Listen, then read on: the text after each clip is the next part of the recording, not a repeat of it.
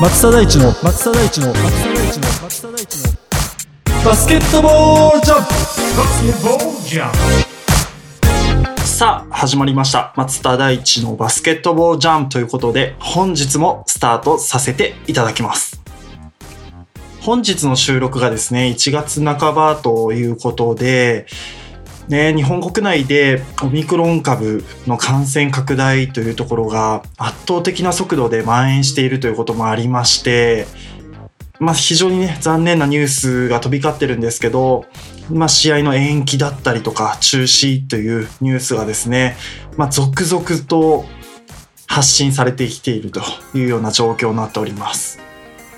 まあ、バスケットボールだけにとどまらず、ね、ラグビーの試合だったりとか、まあ、非常にこう残念なニュースではあるんですけど、まあ、バスケットボールだけで言いますと1月の前半に予定されておりました天皇杯の川崎対アルバルク戦の中止でこれはもうアルバルク側で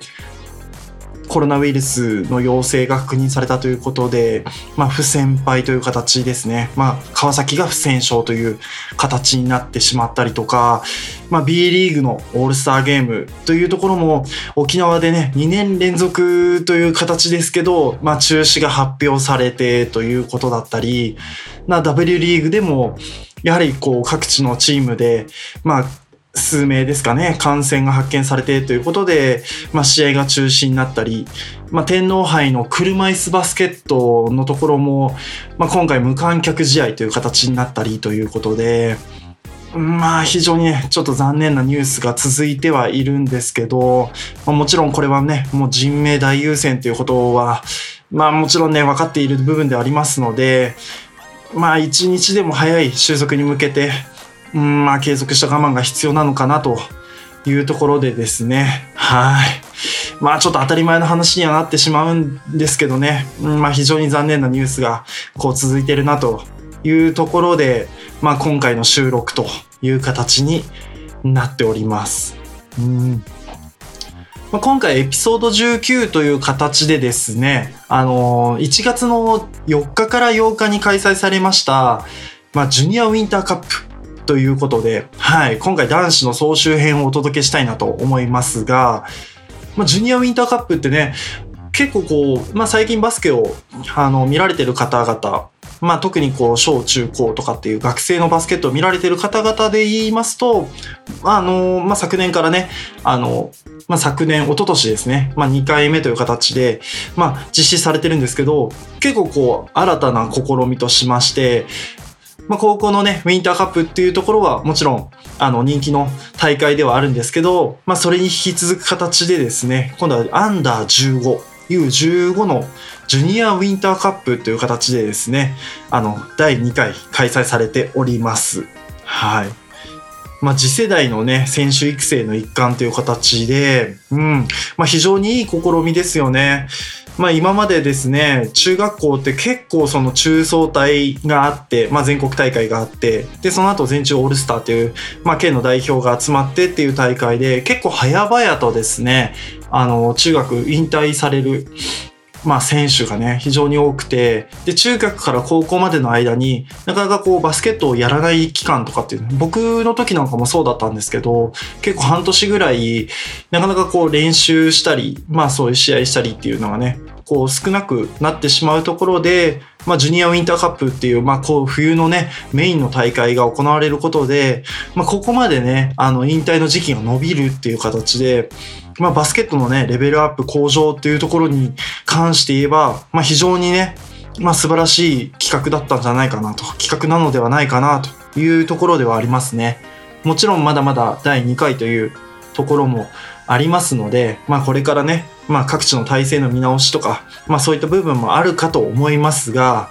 まあ、普及育成という部分に関して言えば、まあ、非常に、ね、いい試みなんではないかなというふうに思っております。うん。で、まああのね、その試合の内容とかっていうところをお伝えしますと、まずはその決勝戦というところでは、兵庫県代表のゴッドドアというね、まあチームと、まあ大阪代表の加護クラブっていう、まあカゴのクラブチームですね。まああの非常にちょっと有名なね、クラブチーム同士のね、対戦というところで、関西勢同士の対戦だったんですけど、まあ結果としてはゴッドドアの勝利という形でですね、まあ大会が終わりまして、ゴッドドアが優勝という風な形になりました。うん、まあ非常にあの見応えのある試合でですね、まあ点差的には68対58っていう形で10点差の試合だったんですけど、まあ非常に最後までこう、どちらが勝つかね、すごいこう均衡した試合だったかなというふうに思っております。うん。まあ選手の情報とかでいきますと、もちろんこう有名選手、有名選手って言ったらあれかな、あのすごい非常にね、あの上手な選手が、まあどのチームにもたくさんおりまして、で、その中でもやっぱりゴッドドアの瀬川選手っていう、まあ身長もね、183センチあって、で、アウトサイド、インサイドができるね、まあ素晴らしいプレイヤーがいるんですけど、まあその瀬川選手っていうのが、やっぱりこう、ちょっとね、もう中学離れしたね、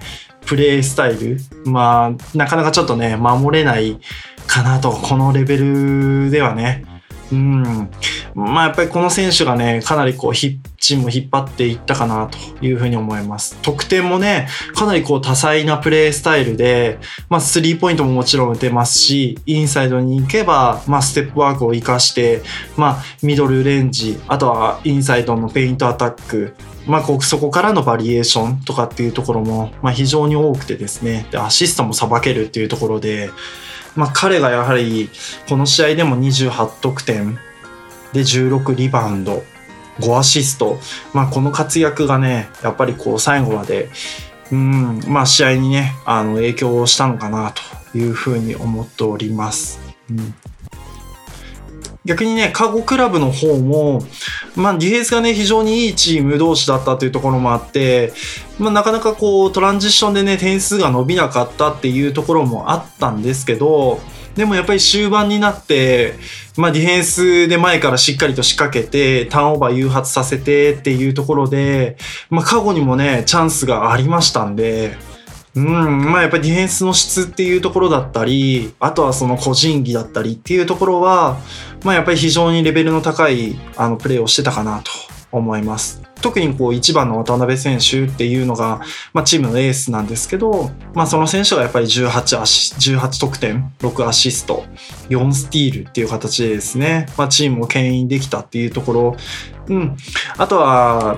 ね、シュートがなかなか、あの決勝は入んなかったんですけど、杉本選手、13番の杉本選手っていう選手が、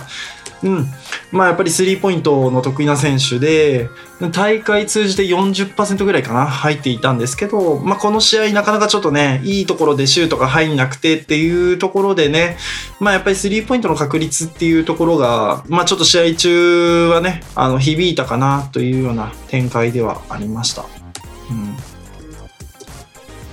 まあ、非常にお互い個々のね技術っていうところもそうですしディフェンスっていうところのまあやっぱり基礎的な部分っていうのが非常にこうレベルとして高いかなというふうに、まあ、感じましたね。うん、なんかこうシステム的なところとかまあやっぱりゾーンディフェンスがね、ないっていうところで、まあもちろん個々のね、1対1っていうところの磨き方とか、あとはその通面ゲームだったりっていうところがね、まあかなりこうフォーカスして取り組まなければいけないカテゴリーだとは思うんですけど、うん、まあその中でもこの2チームっていうところは、まあやっぱり個人の技術っていうところ、あとはやっぱりフィジカルだったり、うん、まあそういうのを含めてもかなりこう質の高い練習っていうのが行われてるんじゃないかなっていうのが、まあ試合を通してね、感じられるような試合だったかなというふうに思っております。うん。いや、他のチームもね、まあ非常にね、レベルの高いチームありますし、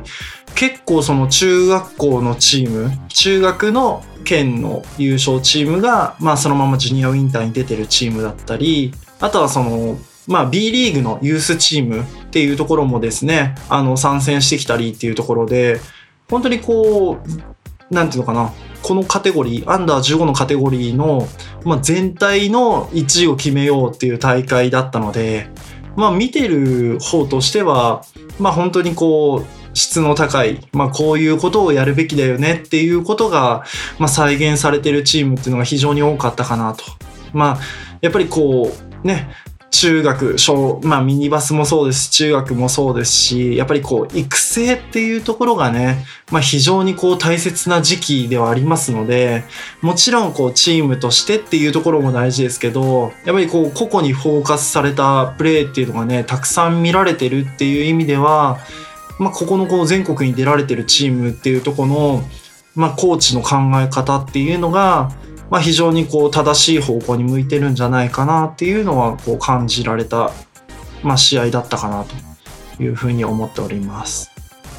で今回の試合もですね、まあ、バスケットライブで配信されてますので、まあ、今でも、はい、観戦可能ですので、配信をですね、視聴可能となってますので、まあ、ぜひ、こう、自分の地域だったりとか、